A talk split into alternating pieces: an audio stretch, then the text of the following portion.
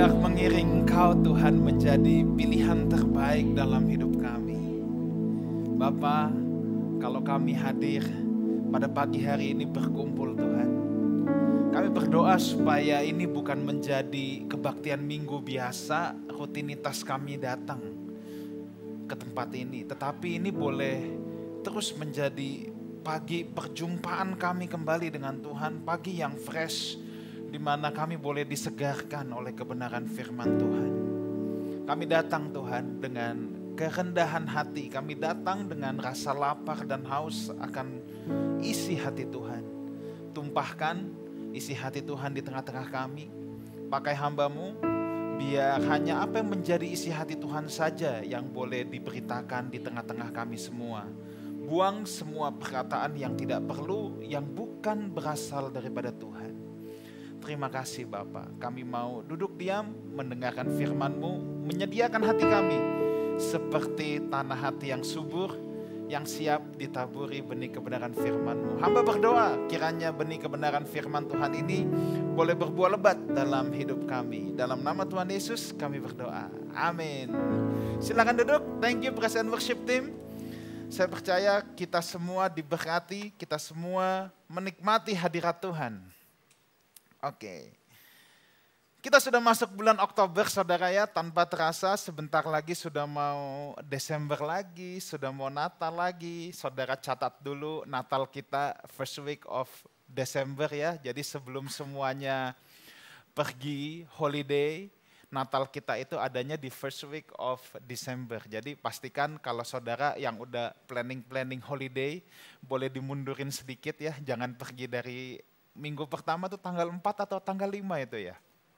Ya, kita akan ada Natal di first week of December. Nah, Selama bulan Oktober ini kita masih ada dalam tema besar kita tentang the life ya. Saya percaya saudara sudah belajar banyak, saudara sudah diberkati lewat bulan sepanjang bulan September kita belajar tentang kehidupan ini.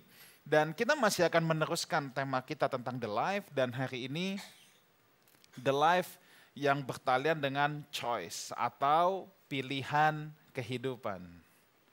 Pilihan kehidupan. John Maxwell pernah bilang gini saudara, life is a matter of choices.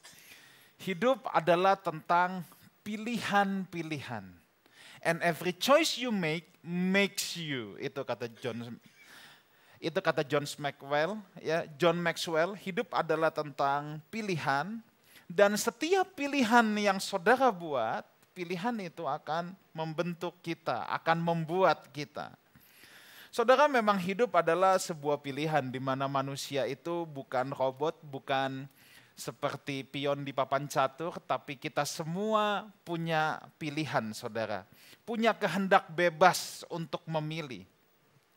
Saya bisa memahami bahwa dalam hidup ini ada hal-hal yang kita tidak bisa pilih, tapi itu hanya sedikit saja. Ada hal-hal yang kita tidak bisa pilih, atau saya sering menyebutnya dengan takdir mati.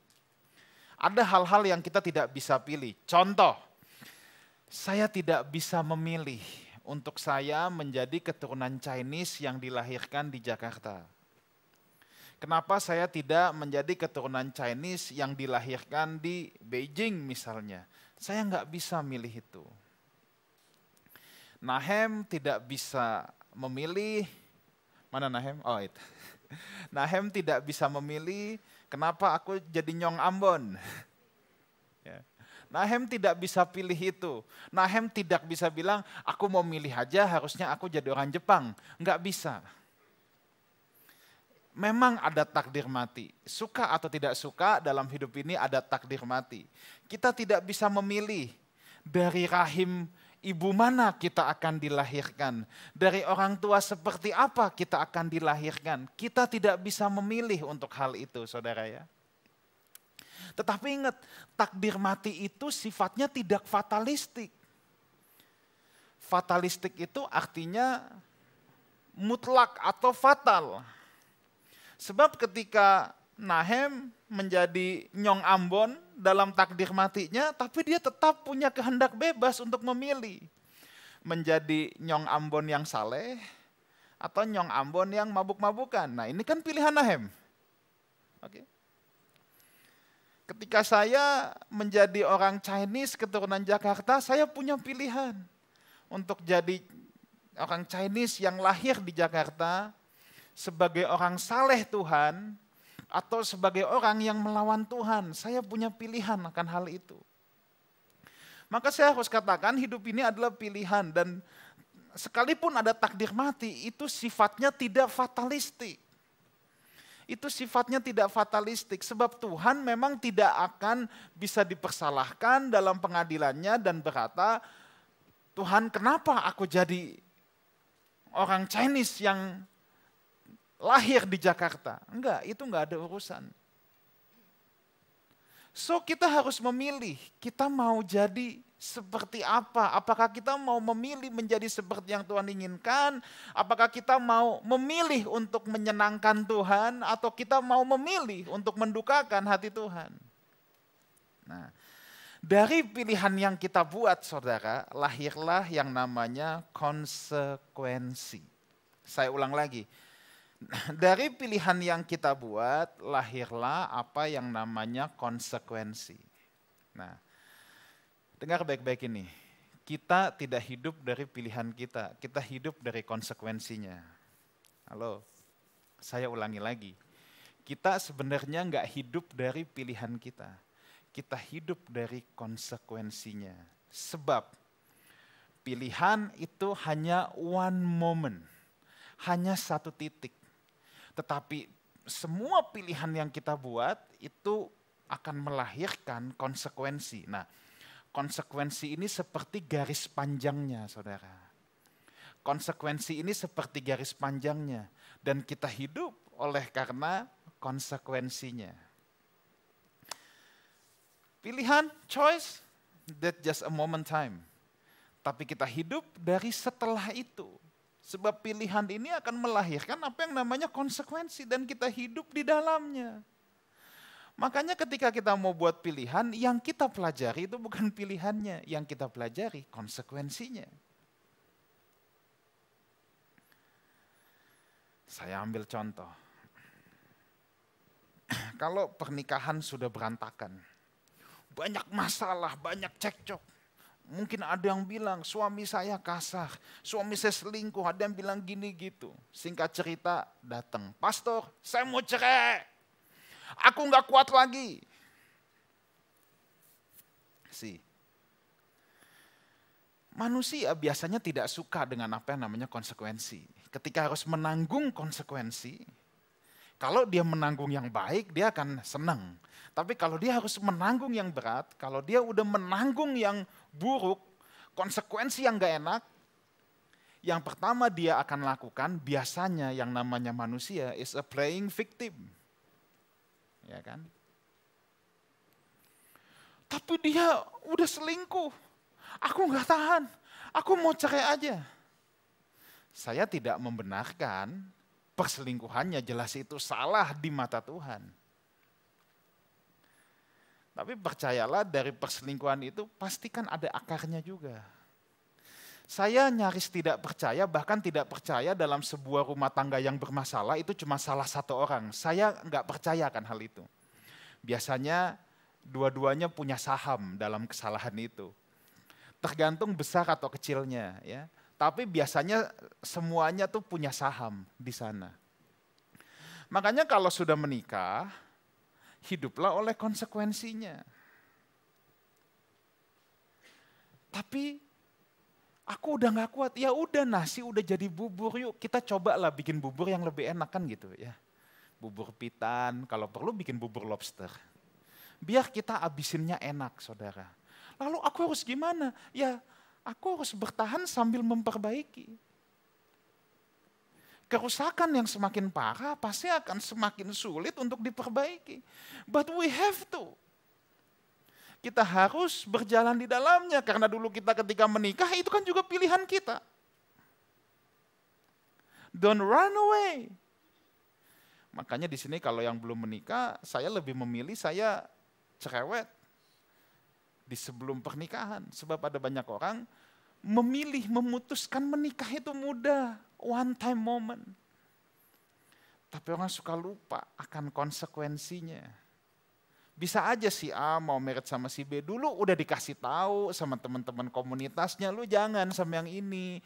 Orang tua juga udah menentang, enggak tetap ini cinta. Wah, kalau orang sekarang bilang bucin, budak cinta. Dan ketika konsekuensi mengikuti, ya udah telan aja sampai habis. Jadi kalau saudara yang mau menikah bukannya saya mau nyusahin saudara. Sebab kalau saya tidak menyusahkan saudara, nanti saudara bermasalah, saudara yang menyusahkan kita. Loh iya kan? Kan pilihannya cuma dua. Mendingan saya susahin dulu di sini atau nanti kita yang disusahin. Jangan kalau udah KDRT, perselingkuhan, aduh ini gimana nih. Nah, lebih baik disusahin dulu sekarang. Kan begitu. Nah hidup ini adalah pilihan. Pilihan mengandung konsekuensi. Mau nggak mau kita harus memilih tapi. Karena tidak memilih pun adalah sebuah pilihan. So we have to choose. Tapi yang kita pelajari adalah konsekuensinya. Coba kita buka dulu Alkitab kita sama-sama. Dari Yosua pasal yang ke-24 ayat yang ke-15. Yosua 24 ayat yang ke-15.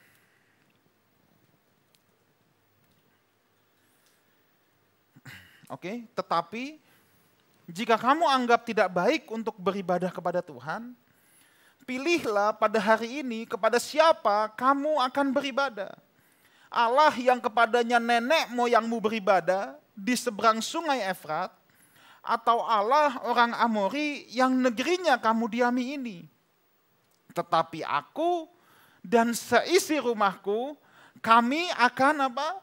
Beribadah kepada Tuhan. Yosua sedang menantang seluruh orang Israel. Kamu harus memilih kepada siapa kamu mau beribadah. Tetapi Yosua bilang gini, aku dan seisi rumahku, aku mau beribadah kepada Tuhan Allah. Kita harus memilih yang pertama kepada siapa kita mau beribadah. Keputusan terpenting dalam hidup ini adalah memilih juru selamat. Sebab kalau saudara salah memilih juru selamat, saudara tidak akan selamat. Tapi ada keputusan kedua terpenting adalah memilih pasangan hidup. Sebab kalau saudara tepat memilihnya, saudara akan menghadirkan surga di bumi. Tapi kalau saudara sampai salah memilihnya, saudara akan menghadirkan neraka di bumi dalam kehidupanmu. Kita harus memilih kepada siapa kita mau beribadah.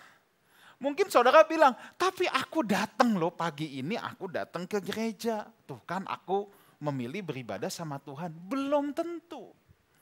Datang kebaktian di gereja pun bisa saja dia tidak memilih beribadah kepada Tuhan. Ada orang datang ke gereja memilih bukan beribadah kepada Tuhan, tetapi beribadah kepada berkat Tuhan. Sebab yang dia mau bukan berjumpa pribadi Tuhan, tetapi mendapatkan mangkoknya Tuhan atau berkat Tuhan. Ada lagi yang datang ke gereja misalnya karena lagi deketin seseorang.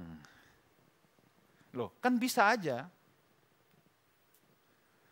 Ada lagi yang datang ke gereja karena wah ini ada koneksi nih. Gue bisa dapat kang tau nih. Sih, ada banyak hal alasan kenapa orang mau datang ke gereja. Datang ke gereja, it doesn't mean kita sudah memilih beribadah kepada Tuhan. Dan saya mau bilang kepada Bapak Ibu Saudara semua, yuk kita pilih beribadah kepada Tuhan. Pastikan kita ada di tempat ini, pastikan dalam hidup ini kita memilih beribadah kepada Tuhan. 2 Korintus 4 ayat yang keempat kita lihat.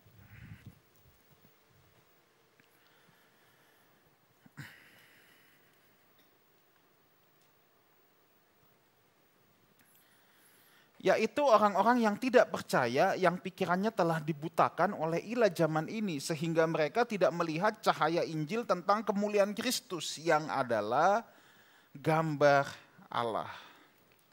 Saudara, kalau orang Israel zaman dulu diperhadapkan mau beribadah kepada Tuhan Allah atau beribadah kepada berhala-berhala, sebenarnya kita pun zaman sekarang ini kita diperhadapkan. Kita mau beribadah kepada Tuhan Allah atau kita mau beribadah kepada ilah-ilah modern atau berhala modern.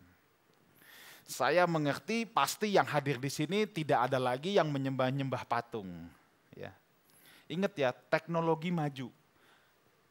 Kegelapan pun makin maju.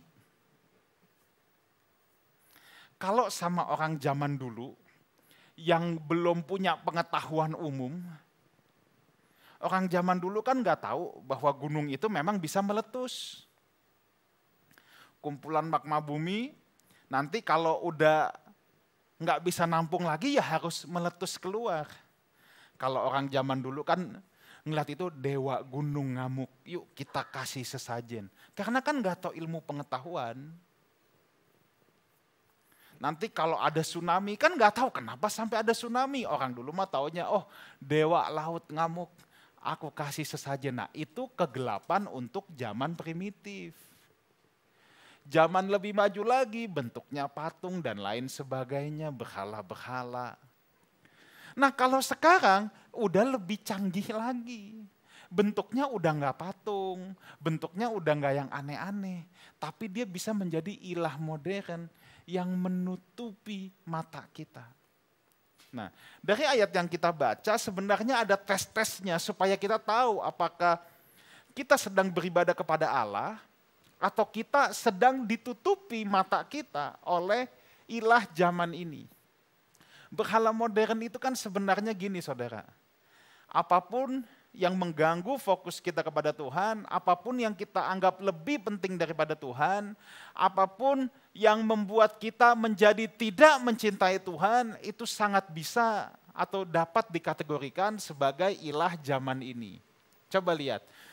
Sehingga mereka tidak melihat cahaya Injil tentang kemuliaan Kristus. Pertanyaannya, apakah kita menghormati otoritas firman Allah di atas segala-galanya dalam hidup kita? Sebab kalau orang yang sedang ditutup matanya oleh ilah zaman ini, mereka tidak bisa lihat terang cahaya Injil. So pertanyaannya sekarang, apakah kita menghormati otoritas firman Tuhan sebagai otoritas tertinggi dalam hidup kita. Kalau tidak, jangan-jangan kita sedang dibutakan oleh ilah zaman ini. Bukankah Alkitab berkata bahwa Yesus itu adalah firman yang menjadi manusia? So, dengar baik ini. Sikap kita terhadap firman adalah sikap kita terhadap Tuhan. Saya ulang lagi. Bukankah firman Tuhan sudah berkata bahwa Kristus adalah firman yang menjadi manusia. So, sikap kita terhadap firman Tuhan adalah sikap kita terhadap Tuhan. Jadi sekarang pertanyaannya, kita ini bisa tes. Kita melihat nggak otoritas firman Tuhan dalam hidup kita? Atau kita melihat firman Tuhan kita pilih-pilih. Ini enak buat aku, yang ini nggak enak. Lupain dulu. Yang ini menyinggung aku nih. Tidak suka nih sama yang kayak begini. Apakah seperti itu? Kalau seperti itu berarti kita tidak menempatkan firman Tuhan sebagai otoritas tertinggi dalam hidup kita. Kalau kita menempatkan firman Tuhan sebagai otoritas tertinggi dalam hidup kita, sekalipun firman Tuhan datang bukan lagi menyinggung tapi menabrak hidup kita, harusnya kita bersuka cita. Yang adalah gambaran Allah. Apakah kita bisa melihat gambaran Allah dalam hidup kita? Apakah orang-orang yang berhubungan dengan kita, pasangan hidup kita, bisa mulai melihat gambar Allah dalam hidup kita? Jangan sampai pasangan hidup kita bilang, saya nggak ngeliat gambaran Allah, saya ngeliatnya genderewo kalau ngeliat kamu. Wah ini repot. Ada sesuatu yang sedang menghalangi berarti. So, kita harus memilih kepada siapa kita mau beribadah. Kalau kita diperhadapkan dengan dosa, dengan kejahatan, dengan dengan kelicikan, kepentingan diri sendiri, keegoisan, kita harus milih Apakah kita mau menyembah Tuhan atau kita mau menyembah diri kita sendiri, menyembah keakuan? Orang yang sombong, orang yang egois buat saya adalah orang yang menyembah dirinya sendiri. Mungkin dia bilang, aku nggak nyembah setan kok. Loh iya, tapi kalau kegelapan sudah masuk, dia jadinya bukan menyembah patung, enggak. Tapi dia menyembah dirinya sendiri, itu lebih rusak lagi. We have to choose. Orang yang mau memilih beribadah kepada Tuhan akan memilih kebenaran daripada dosa. Dosa selalu nikmat di ujung lidah. Ingat itu, dosa selalu nikmat pada mulanya. Tapi sekali dia masuk, dia akan seperti kanker yang menggerogoti hidup kita. Sekali kita izinkan dia masuk, selalu awalnya manis di ujung lidah. Tapi sekali dia masuk, dia akan habisi hidup kita. So, makanya gini, orang benar itu bisa saja kepleset, bisa aja jatuh dalam dosa. Ada yang udah nggak berdosa di sini? Tapi dengar baik ini, orang yang memilih beribadah sama Tuhan, orang benar tidak akan bisa hidup di dalam dosa. Itu beda, beda jauh antara jatuh ke dalam dosa dengan hidup di dalam dosa. Kalau jatuh ke dalam dosa, ya, jatuh ke dalam dosa itu bisa banyak ya. Itu begitu jatuh langsung bangun, minta ampun, komitmen, tidak ulangi lagi. Tapi kalau hidup di dalam dosa, jatuh, enak juga nih jatuh. Tidur dulu ah, nah itu. Kan beda antara orang yang menjatuhkan diri atau kepleset. Sama-sama kepleset kulit pisang, tapi ada bedanya kan antara orang yang nggak lihat kulit pisang itu, diinjak terus dia jatuh, sama orang yang udah ngeliat ada kulit pisang, enak nih, jatuh dulu ah, nah kan beda. Nah seringnya kita yang mana coba?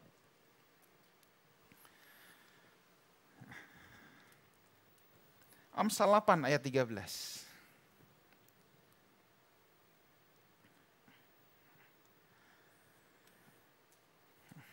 Takut akan Tuhan ialah membenci kejahatan. Aku benci kepada kesombongan, kecongkakan, tingkah laku yang jahat, dan mulut penuh tipu muslihat.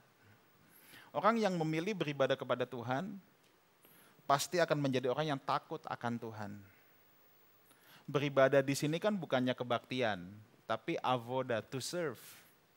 Service, orang yang melayani Tuhan.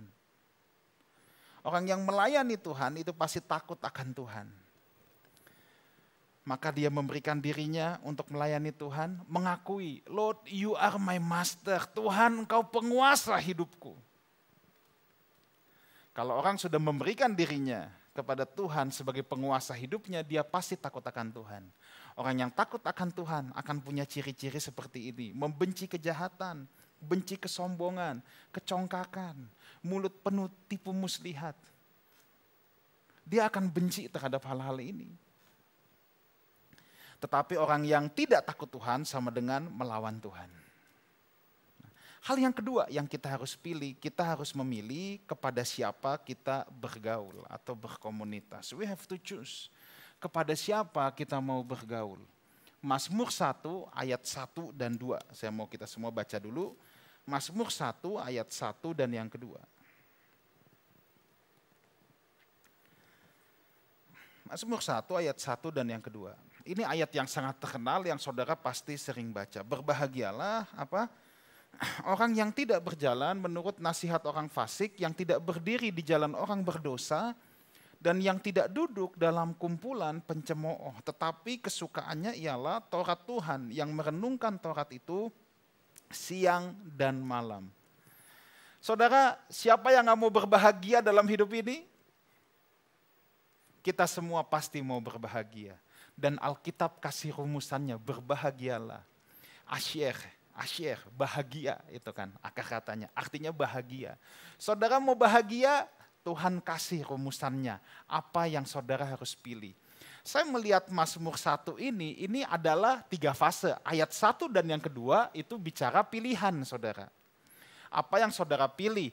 Ayat 3 dan 4 itu hasil dari pilihan saudara. Ayat 5 dan yang ke-6 adalah tujuan dari pilihan saudara. Nah sekarang kita harus memilih ayat 1 dan 2. Berdiri, jalan, duduk kan tadi. ya. Berbahagialah orang yang tidak berjalan, tidak berdiri, tidak duduk. Berjalan menurut nasihat orang fasik, tidak berdiri di jalan orang berdosa, tidak duduk dalam kumpulan pencemooh. Coba lihat diri, jalan, duduk. Ini adalah aktivitas keseharian kita. Aktivitas keseharian kita. Coba bayangkan kalau saudara dalam hidup saudara sehari-hari, saudara dikepung dan dikelilingi oleh tiga kategori manusia ini. Orang fasik, orang berdosa, dan pencemooh. Jadinya kayak apa coba? Ini kan aktivitas keseharian kita dan kita harus memilih siapa yang mau mengelilingi kita. Kalau kita memilih dikelilingi oleh pencemooh, oleh orang fasik, orang berdosa, Ya, bayangkan jadinya seperti apa hidup kita ini. Dan saya percaya urutan ini juga tidak kebetulan. Coba lihat. Berbahagialah orang yang tidak berjalan, lihat dari jalan, yang tidak berdiri, kemudian berdiri, lihat, kemudian duduk. Lihat ada ada ada urutannya, jalan, diri, duduk. Bukankah ini pola dosa masuk dalam hidup kita? Kita lagi jalan, digoda dulu dengan banyak hal. Membuat kita tertarik. Kalau udah tertarik, kita akan diri diem. Seru nih kelihatannya. Nah kan gitu. After that, orang jadi duduk, tinggal di situ. Selesai sudah.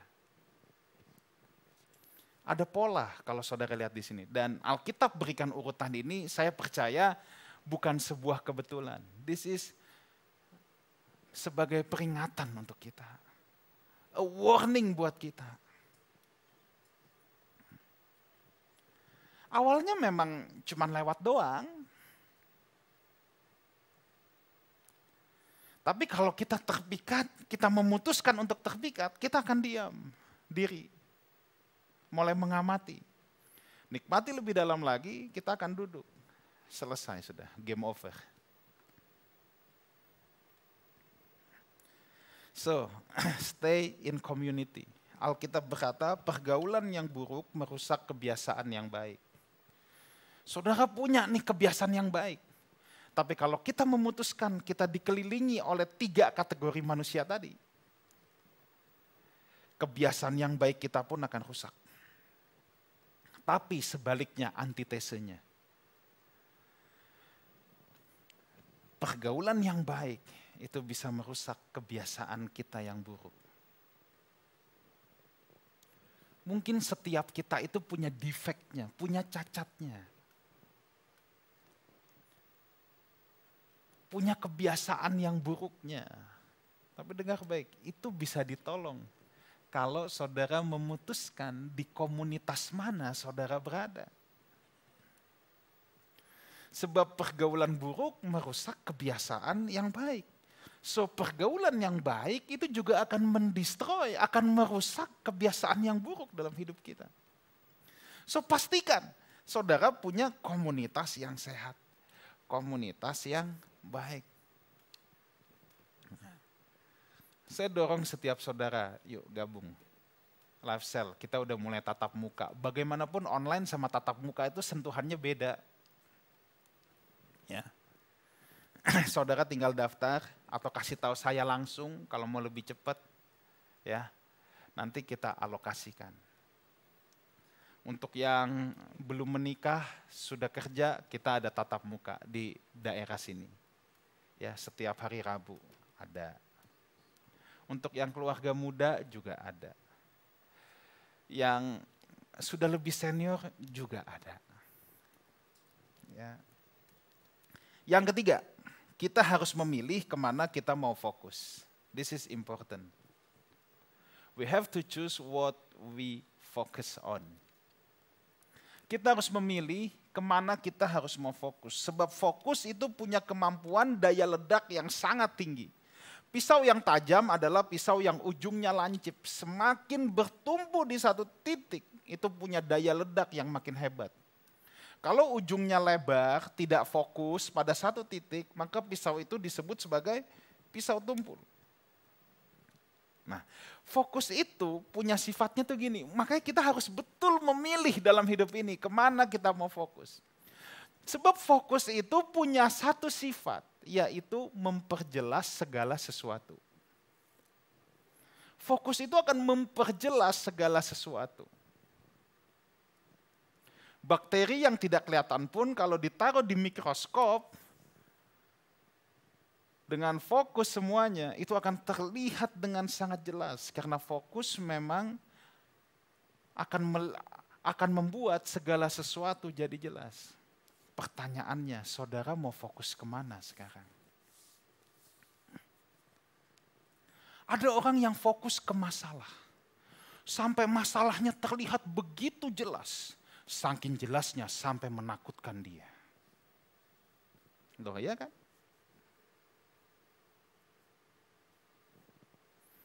Saya mau akhiri dengan ini. Kita baca satu kisah yang saudara sudah pernah membacanya juga. Matius 14 ayat 24 sampai 31.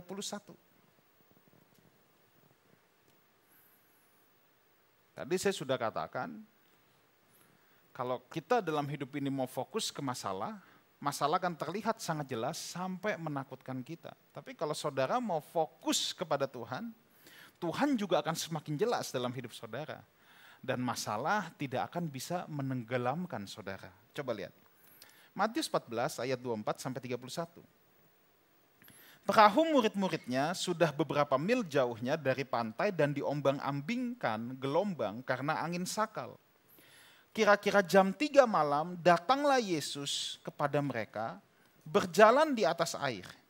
Ketika murid-muridnya melihat dia berjalan di atas air, mereka terkejut dan berseru, itu hantu, lalu berteriak-teriak karena takut. Tetapi segera Yesus berkata kepada mereka, tenanglah aku ini, jangan takut. Lihat ini Petrus, ayat 28. Lalu Petrus berseru dan menjawab dia, Tuhan, apabila engkau itu, suruhlah aku datang kepadamu berjalan di atas air. Kata Yesus, datanglah. Maka Petrus turun dari perahu dan berjalan di atas air mendapatkan Yesus. Garis bawahi ayat yang ke-30. Tetapi ketika dirasanya tiupan angin, takutlah ia dan mulai tenggelam. Lalu berteriak, Tuhan tolonglah aku. Segera Yesus mengulurkan tangannya, memegang dia dan berkata, Hai orang kurang percaya, mengapa engkau bimbang? Kalau saudara perhatikan kisah ini, kondisinya sama, tidak ada yang berubah. Ketika Petrus fokus sama Tuhan Yesus, dia bisa mulai berjalan di atas air itu. Tetapi begitu dia rasakan tiupan angin, fokusnya dia kaburkan dari Tuhan. Dia mulai fokus kepada tekanan yang ada, dia mulai fokus pada persoalan yang ada. Ingat kondisinya sama, persoalannya sama, apa pun sama. Yang membedakan adalah fokusnya Petrus. Begitu dia alihkan, maka Alkitab berkata, mulai tenggelamlah ia. Tuhan tidak ganti skenario-nya, Tuhan tidak ganti situasinya. Setnya enggak semuanya sama. Persoalannya fokusnya ke mana saudara dan saya pasti kita punya pergumulan masing-masing dalam hidup ini. Kita punya perjuangan masing-masing dalam hidup ini. Perjuangan saudara mungkin beda dengan perjuangan saya, dan pasti beda. Tetapi kita punya satu kesamaan. Kita bisa memilih ke mana kita mau fokus. Kita tidak perlu membandingkan pertandingan kita dengan pertandingan orang lain. Itu yang selalu kita ajarkan. Tapi kita bisa memutuskan, kita bisa memilih ke mana kita mau fokus. Saya mau putarkan satu video untuk saudara lihat. Silakan. Dan kita akan akhiri. Itu cuplikan dari film Facing the Giants. Kenapa matanya harus ditutup? Supaya dia tahu ke mana dia harus fokus. Kalau dia lakukan itu dengan mata terbuka, mungkin dia tidak akan pernah bisa sampai. Kita punya pertandingan, perjuangan, kehidupan yang sangat berat.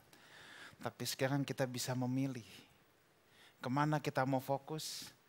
Kita bisa memilih apakah kita mau keep going atau kita memutuskan mau menyerah dalam hidup ini.